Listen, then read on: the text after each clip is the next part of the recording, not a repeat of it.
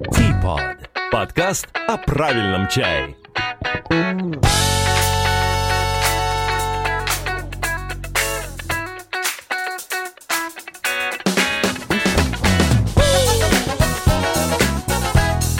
Здравствуйте, друзья! У микрофона снова Сергей Пурюшин, и это снова подкаст Типот.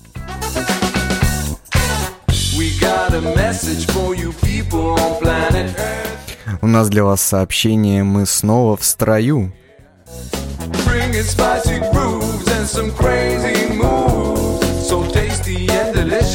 Очень вкусный и аппетитный подкаст о чае. Четвертый сезон, 38 выпуск. Это мы, это мы. После трехмесячного или четырехмесячного перерыва мы записываем новый выпуск. Я вот сейчас посмотрю, 21 мая последний 37 выпуск выходил, и мы ушли на летний отпуск, провели его совершенно отлично. Надеюсь, и ваше лето прошло замечательно. Ну а с первой, с первой непогодой, с первыми осенними дождями пришло время записи подкастов о чае. Ну что же, друзья, поехали.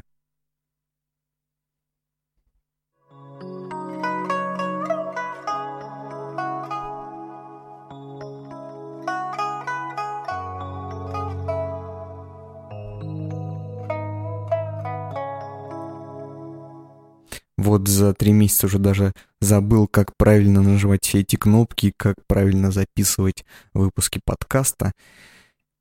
Не все попадается э, под руку верным образом, поэтому будем наверстывать. Сегодняшний выпуск будет не очень длинным, скорее всего. Э, будет разминочным для нового сезона. Как вы уже слышали, у нас э, новый джингл. Э, очень интересно послушать вашу обратную связь потому что джингл предыдущего, значит, сезона вызвал как положительные, так очень отрицательные отклики, поэтому, ну, казалось бы, мелочь, да, какая разница, как начинается тот или иной э, выпуск радиошоу о чае, э, с каких звуков, тем не менее он вызвал какой-то резонанс в ваших ушах, поэтому интересно было бы послушать, что что с новым, что, что с новым джинглом. Так, а, ну, а начнем выпуск со стандартных рубрик. Вот этот звук монет всегда должен означать, а, сколько то есть после этого звона монет я должен вам рассказать, сколько людей пожертвовало на подкаст э, денег, финансовых вложений, которые бы окупали э, затраты на микрофоны, на новое оборудование, на хостинг и так далее. Так вот, за все лето не поступило ни единого рубля, ни единого цента и ни одного юаня. Ну, ничего страшного, мы все еще продолжаем работать. Нас вот этим вот не сломить. Так, а, одной из постоянных рубрик под конец прошлого сезона у нас а, стала рубрика чайных фотографий, которые наши слушатели присылают, э, которых, которые я прошу а, каким-либо образом отсылать, э, либо передавать мне, для того, чтобы я оформлял ваши чайные фото в виде обложек к новым выпускам. Ну, не все же брать какие-то безымянные красивые картинки в интернете. Лучше, чтобы за ними была история и э, была, была подпись автора. Вот, поэтому присылайте на электронную почту purushinsobak.gmail.com э, ваши фотографии чайных церемоний, чайных посиделок, все, что связано с чаем. Мы будем их использовать, и к этому выпуску а, постером, а, задним фоном постера послужило а, фото Владимира Головкова, за что ему огромное спасибо. Владимир, присылайте больше фотографий. Вот, и кроме фотографий Владимир прислал вопрос. Давайте, наверное, начнем сегодняшний выпуск именно с вопросов. Их немножко, но поотвечать на них можно. Владимир, значит, нам пишет. Здравствуйте, являюсь вашим давним слушателем. Хотел бы, чтобы в новом выпуске вы рассказали о чайных фигурках, о их значении и появлении. Продолжайте заниматься этим важным делом, просвещать людей с уважением Владимир Главков. А, Владимир, спасибо вам за письмо, спасибо за вопрос. А, про чайные фигурки я говорил уже некоторое количество раз и, возможно, даже в подкасте, но могу ошибаться, может быть, тема прошла мимо. А, чайные фигурки — это очень просто.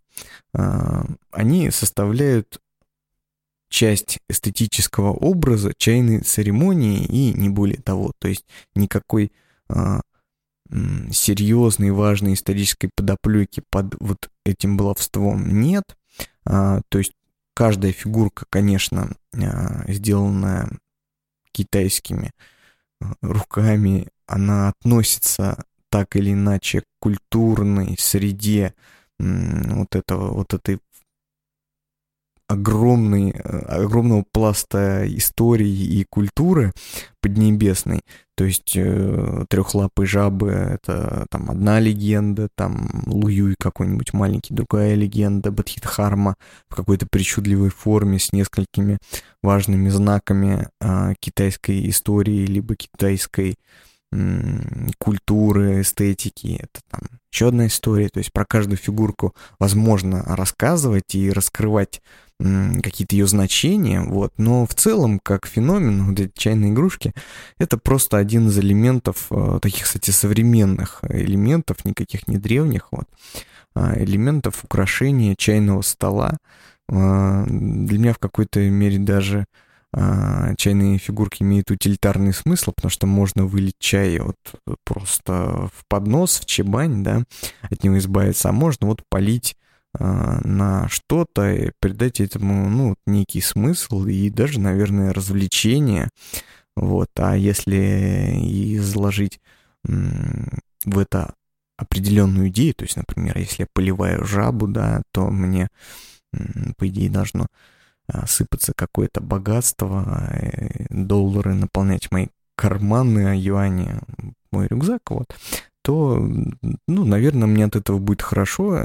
Людям, в принципе, свойственно устраивать некие ритуалы, которые, может быть, слегка и обманывают их, но делают приятно э, им внутри, поэтому для этого, собственно, можно использовать чайные, чайные фигурки, коих существует большое количество видов. Э, я думаю, все, э, все слушатели чайные увлекающиеся э, чайными церемониями и китайской эстетикой видели и всяческих жаб, и меняющие цвета игрушки, и из глины, из фарфора, из селадона, из глины с фарфором,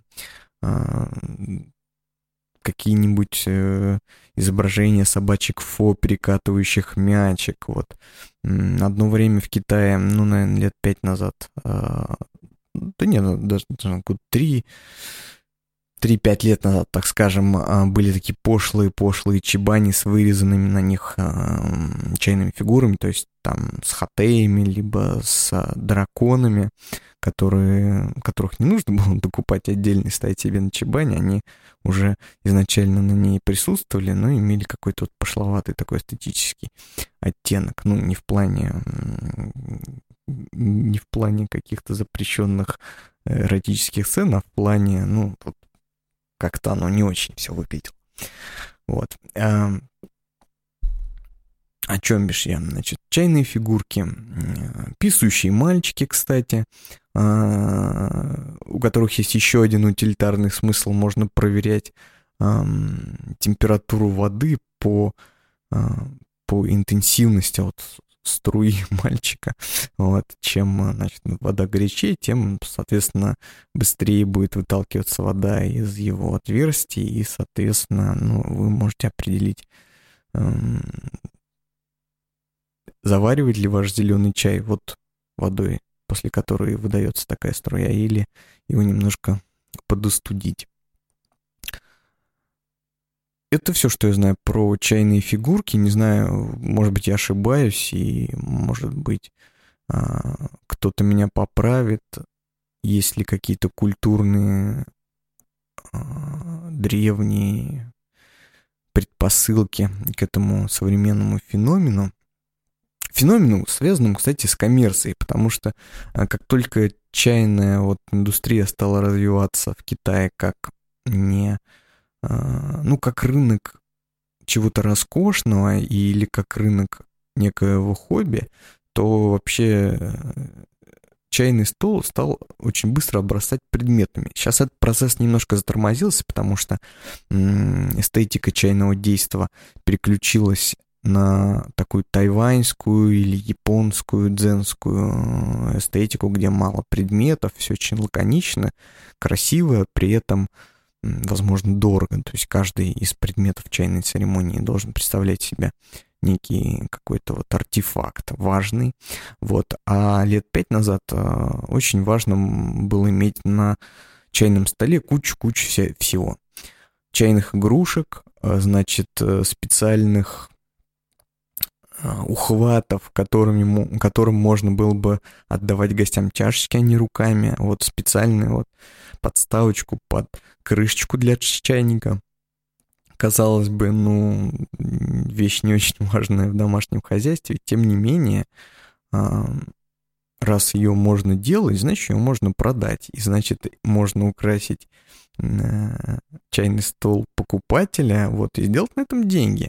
Вот, и чайные игрушки очень хорошо вписывались в вот эту концепцию расширения Э, количество чайной утвари до каких-то космических масштабов. У нас в чайном магазине чего только вот за всю его, ну, пока не продолжительную, всю пятилетнюю историю, но чего только не было. И мы как раз этим летом переезжали а, в новое помещение. Магазин правильного чая переехал вот а, чуть-чуть поближе к народу, со второго на первый этаж. Вот мы расширились ровно в два раза, стали больше. Что если кто давно не заходил, э, не ищите нас на втором, мы уже на первом. Вот. Э, и, казалось бы, приходишь каждый день вот в офис работать, и тебе кажется, что вещей не так и много, а мы потратили, наверное, три или четыре дня, чтобы перенести с этажа на этаж все, что у нас за годы накопилось. И там встречались такие удивительные какие-то вещи, о которых мы уже совершенно забыли, какие-то сувениры или вот чайная утварь китайская, привезенная и, в принципе, очень редко нами используемая да, в повседневной действительности. Вот. Так что я как-то на это все смотрел и понимал, что вот э, рынок э, чайных э, церемоний, чайных э, увлечений, он в Китае очень быстро в свое время разросся и породил большое количество продуктов, многие из которых остались все-таки невостребованными, потому что если сейчас смотреть э, китайскую розницу или какие-то каталоги оптовиков, прайсы, там вот все меньше становится э, ненужного, и как-то вот народ стал благоразумнее в плане чайной утвари. Наверное, ответил на ваш вопрос Владимир, а может быть и нет, решать вам.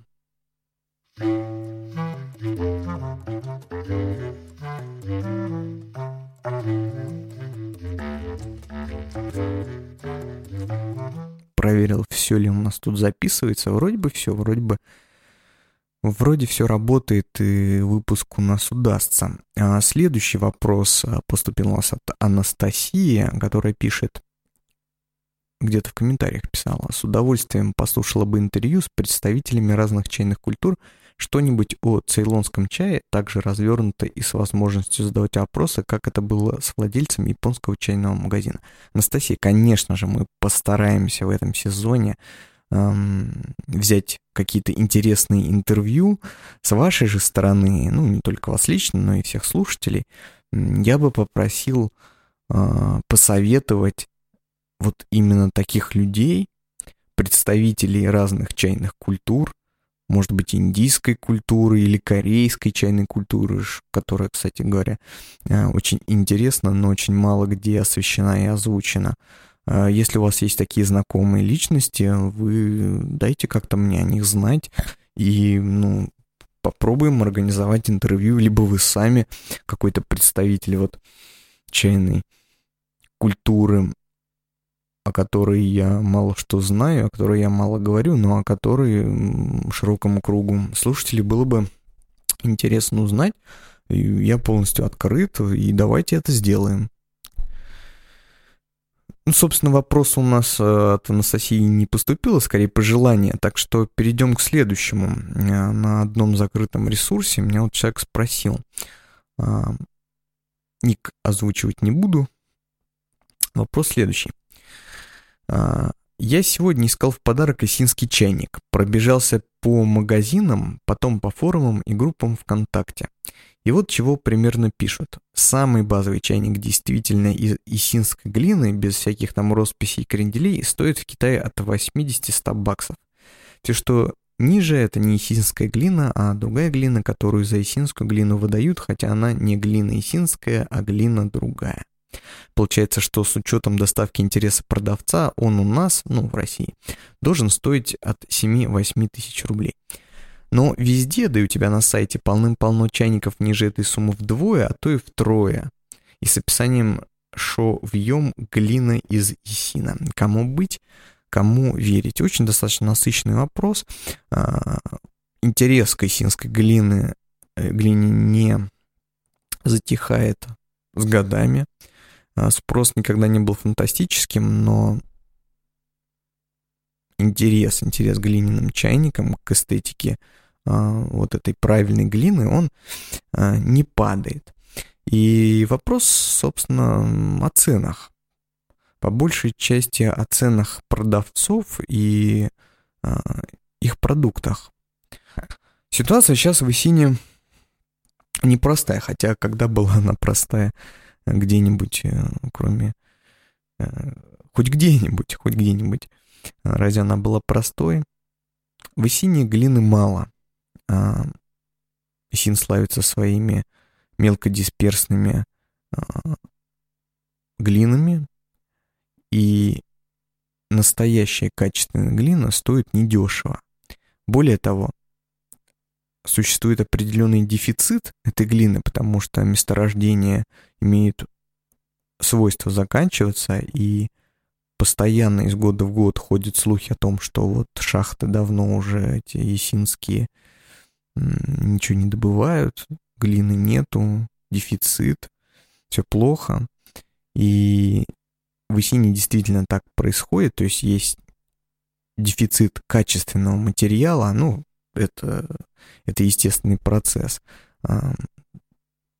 Отцы современной экономической теории до нас уже все это объяснили. Ресурсы у нас а, ограничены, вот, а потребности нет. Поэтому, поэтому ситуация во многом такая, что мастера исинские, те, кто имеют степень мастера, значит, прикладного искусства, те, кто имеет собственные мастерские, учеников, деньги, а, связи и вес, а, они эту глину исчезающую и дефицитную, я не знаю насчет вот ее исчезания, то есть у меня нет какой-то достоверной информации на этот счет, скорее всего, ее нет у 99% людей, вот, а может быть и у 100, потому что никто не знает а, на самом деле, что там происходит, но есть различные мнения а, авторитетных, более или менее авторитетных людей. А, так вот, мнения такие, что мастера глину выкупают по возможности, а, но не вырабатывают полностью изделие. То есть у них эта глина лежит по нескольку лет. А, это не молоко, это не чай, собственно говоря. С глины ничего не станет, она не испортится, ее можно хранить, и в цене она явно не упадет. Она будет стоить, а, стоить своих денег, ну, если уж только в Китае совсем не случится какого-то глобального экономического кризиса, вот. И всякие такие предметы роскоши не потеряют в цене, глина будет стоить, поэтому эти люди просто скупают материал, а, а производители изделий рангом пониже, э, не имеющих связей, не имеющих всего того, что вот имеют мастера, а, они просто не имеют доступ к качественной глине. Поэтому что, что получается? Получается, что э, цены на исинские чайники растут. Э, рынок растет э, в цене, тогда как в качестве либо в количестве он не прибавляет. В Китае, собственно, сейчас все растет в цене.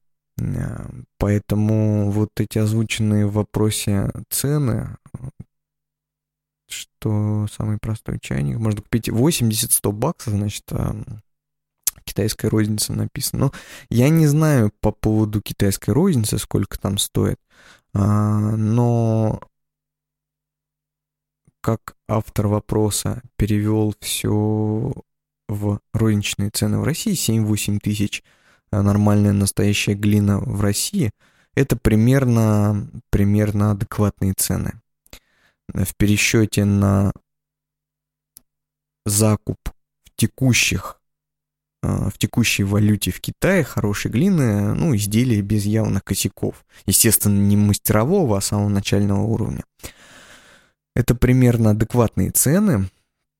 А вот автор меня спросил, почему в магазине правильного чая, несмотря на, так, вот на этот разброс а, ценовые стоят чайники там 4-6 тысяч рублей, хотя везде там, ну, хотя по идее они должны от 7-8 идти. А, ну, я здесь как бы ему ответил, что они у нас были закуплены еще по докризисной цене по 33 рубля за доллар. Я ему написал, и у самого, самого там чуть слеза на глаза не навернулась, писать вот эти две цифры, 33 рубля за доллар. А, они у нас были закуплены давно, там в приличном количестве. А, у нас подвернулась в свое время хорошая сделка с человеком, который очень хорошо разбирается в исинских чайниках, китаец. Вот мы закупали не напрямую, естественно, у, а, у производителей, поскольку это не... Иногда это даже неэффективно. А вот у этого человека он занимается исинской глиной для некоторых китайских крупных чайных сетей, а, покупает, естественно, дешевые чайники, но очень хорошо знает рынок и имеет небольшой свой такой бизнес по скупке качественных чайников из хорошей глины у а, людей, которые пока не имеют а, официальной бумаги, там, значит, мастер прикладного искусства, это какие-то там помощники, там рабочие мастерских, а, но они уже искусно делают изделия, практически без косяков, там все ровно, там держат каплю, притерта крышка, нет проблем, значит, в теле чайника, он прямой, то есть, ну, такой хороший, качественный, функциональный предмет, но он уже сделан из хорошей глины. То есть они работают, на, ну, фактически в мастерской, то есть имеют доступ к нормальной глине, вот, но продают изделия, а, пока вот нет имени мастера что-то запутанное как-то рассказал. Смысл в том, что э, он покупает э, изделия пока таких зеленых новичков, сделанные из хорошей глины, потому что со временем новички получат э, все необходимые весь необходимый опыт, получат э, звание мастеров, и все их изделия за предыдущие годы в цене возрастут. А раз они сделаны из хорошей глины, потому что это, это самая база для стоимости изделий из исинской глины, это вот качественное сырье, то они однозначно будут стоить хороших денег в будущем. В глине он действительно разбирается, он рассказывал нам там разные фишки. Вот, может быть, мы с Ильей давно, по-моему, хотим сделать э, подробный про есинские чайники выпуск. Он чуть лучше меня это знает. Вот. Э, он ему рассказывал, то есть какая там должна быть зернистость, что и как там смотреть в лупы э, под увеличительным стеклом, понимать отличие хорошей глины от плохой. Ну, собственно, человек такой вот не торгаш китайский, а вот э, увлеченный, правильный, как мы любим. И вот у него мы закупили тогда такую приличную партию хороших исинцев, и с тех пор ее продаем. В России исинские чайники продаются так в наших особенно краях, вот в Нижнем Новгороде.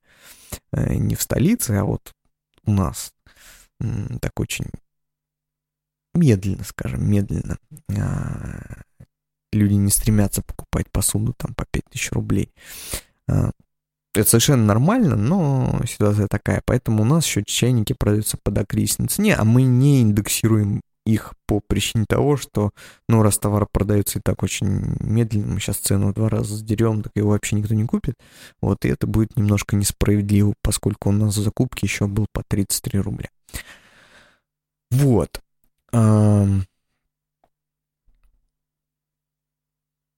Ну, я здесь пытался немножко рассказать про, про ситуацию в Исине, вот про сырье, про то, как все тут немножко запутанно и сложно, как и все связано с чаем в Китае. А, надеюсь, вам это окажется полезным. И давайте переходить дальше.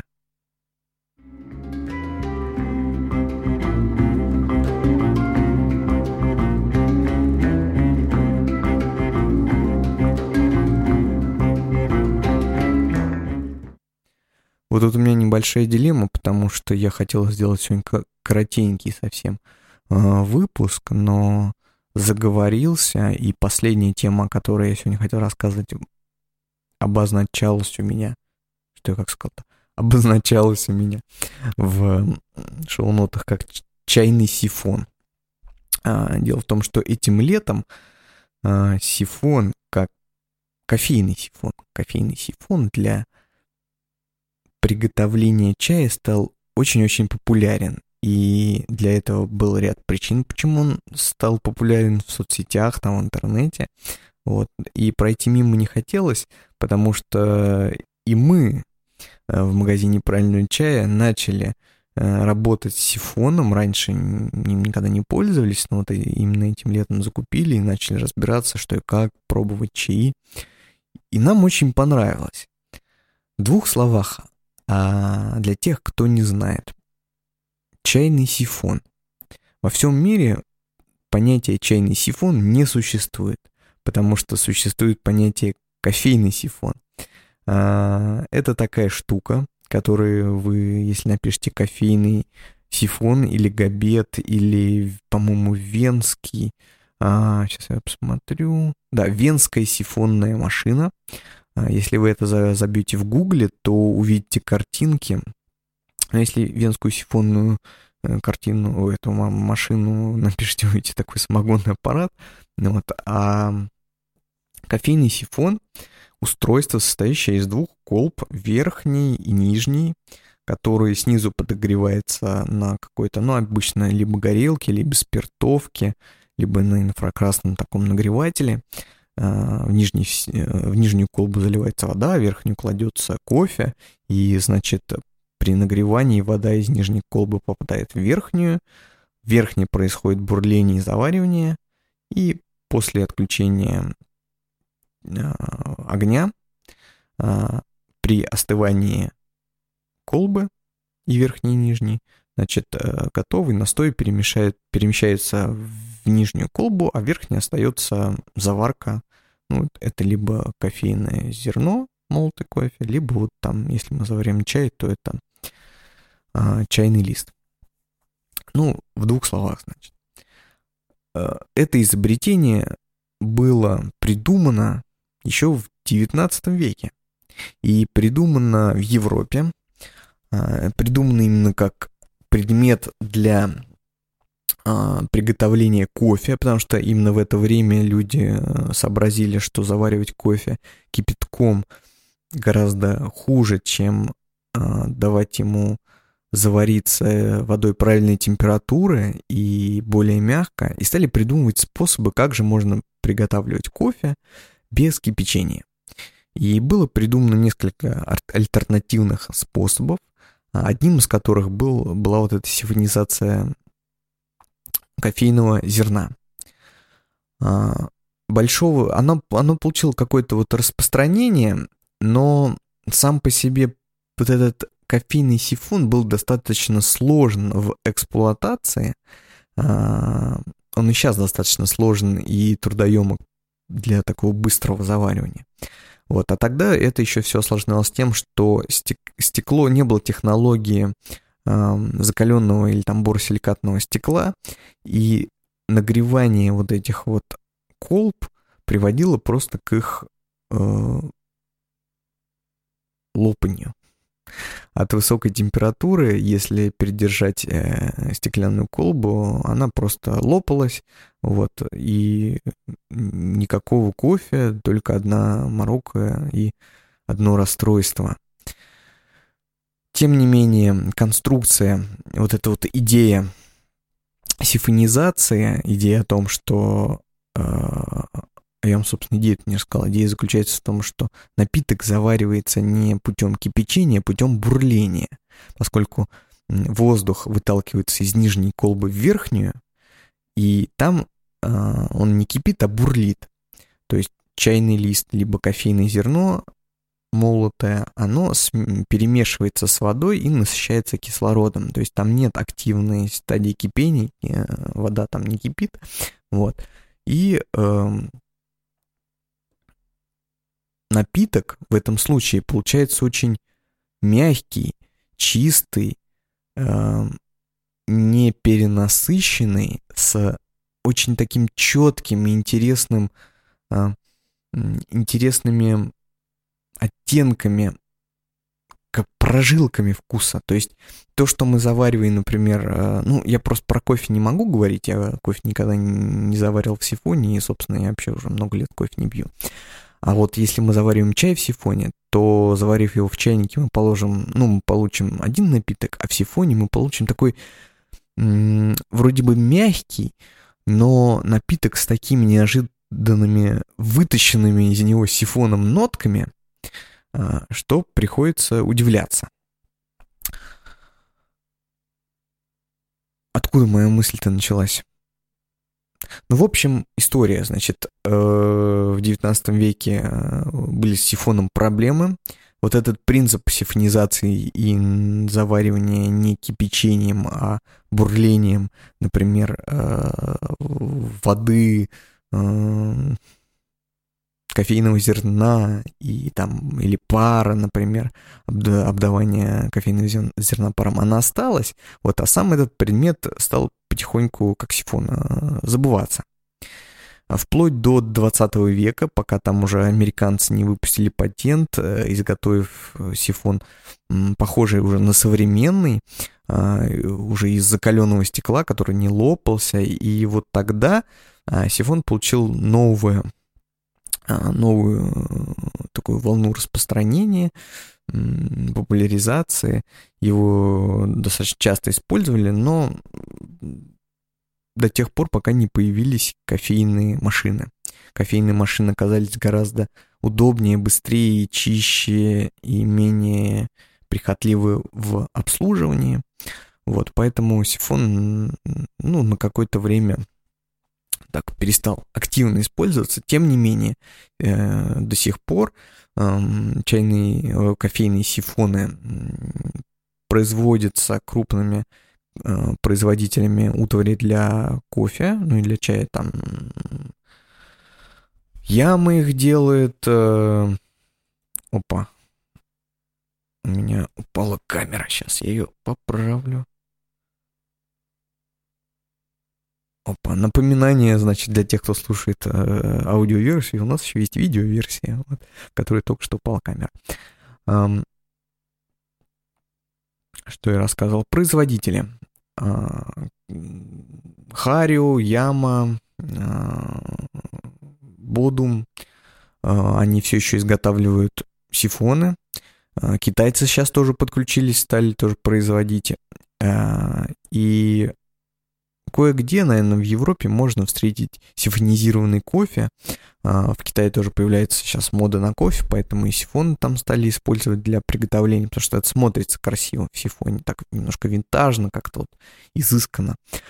А, для чая э, этот предмет никогда не использовался для приготовления. И, наверное, первым человеком, кто стал а, активно его продвигать, вот это самое дело сифонизации чая, был Сергей Харольский, Сергей Владимирович Харольский, э, москвич.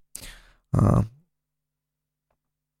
по-моему, середине 2000-х годов он этим занимается, и он придумал а, практически всю тему сифонизации чая, за что мы ему должны быть очень благодарны. Вот я прям от чистого сердца это говорю. Хотелось с ним как-то интервью записать, но не получилось у нас, времени там не нашлось. Все еще надеюсь, когда-нибудь, если ему это будет интересно, там есть о чем поговорить. Очень интересно. Так вот, а, значит, идея сифонизации чая, она существует только в России, а, потому что придумал ее русский, и вот так потихоньку она пока распространяется, вот этим летом стала распространяться еще интереснее.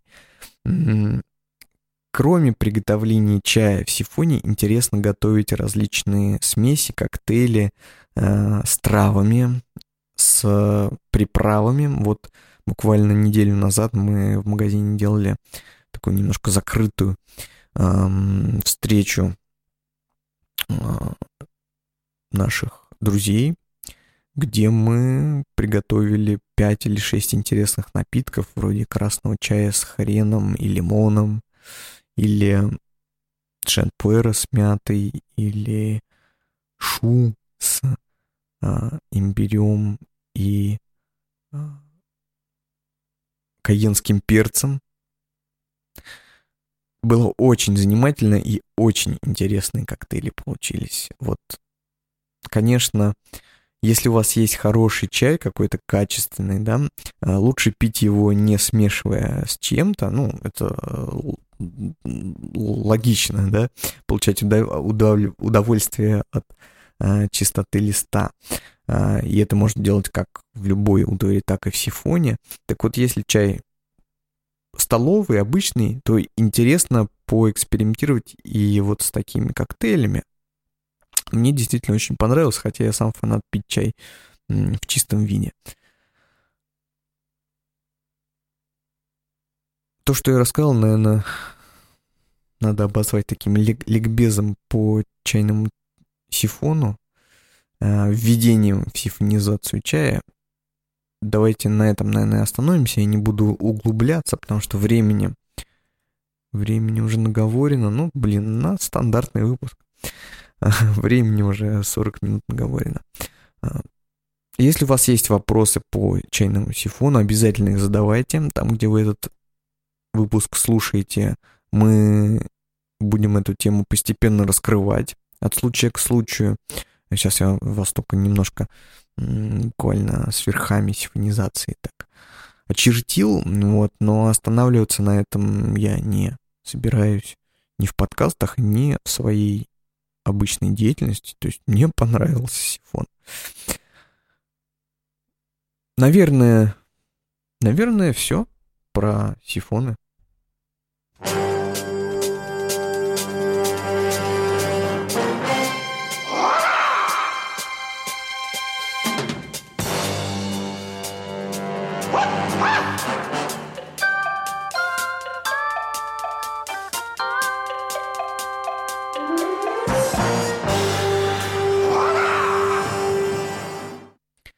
Ну что ж, друзья, наверное, на сегодня это уже и все. Так прям действительно я за... Сколько? За 4 месяца подразучился записывать и говорить э, на микрофон. Мысль так немножко растекается у меня по древу и по, по моим мозгам в разные стороны.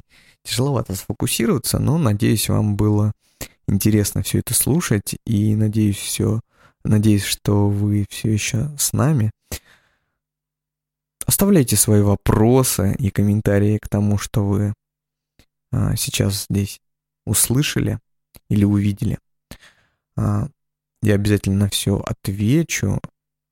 Было бы здорово, если бы вы направляли своей обратной связью меня туда, куда вам интересно попасть. Так вот. А, пишите мне на электронную почту purushinsobaka.gmail.com и присылайте свои фото для а, афишек. Вот. И, ну, наверное, на сегодня это действительно все. До свидания.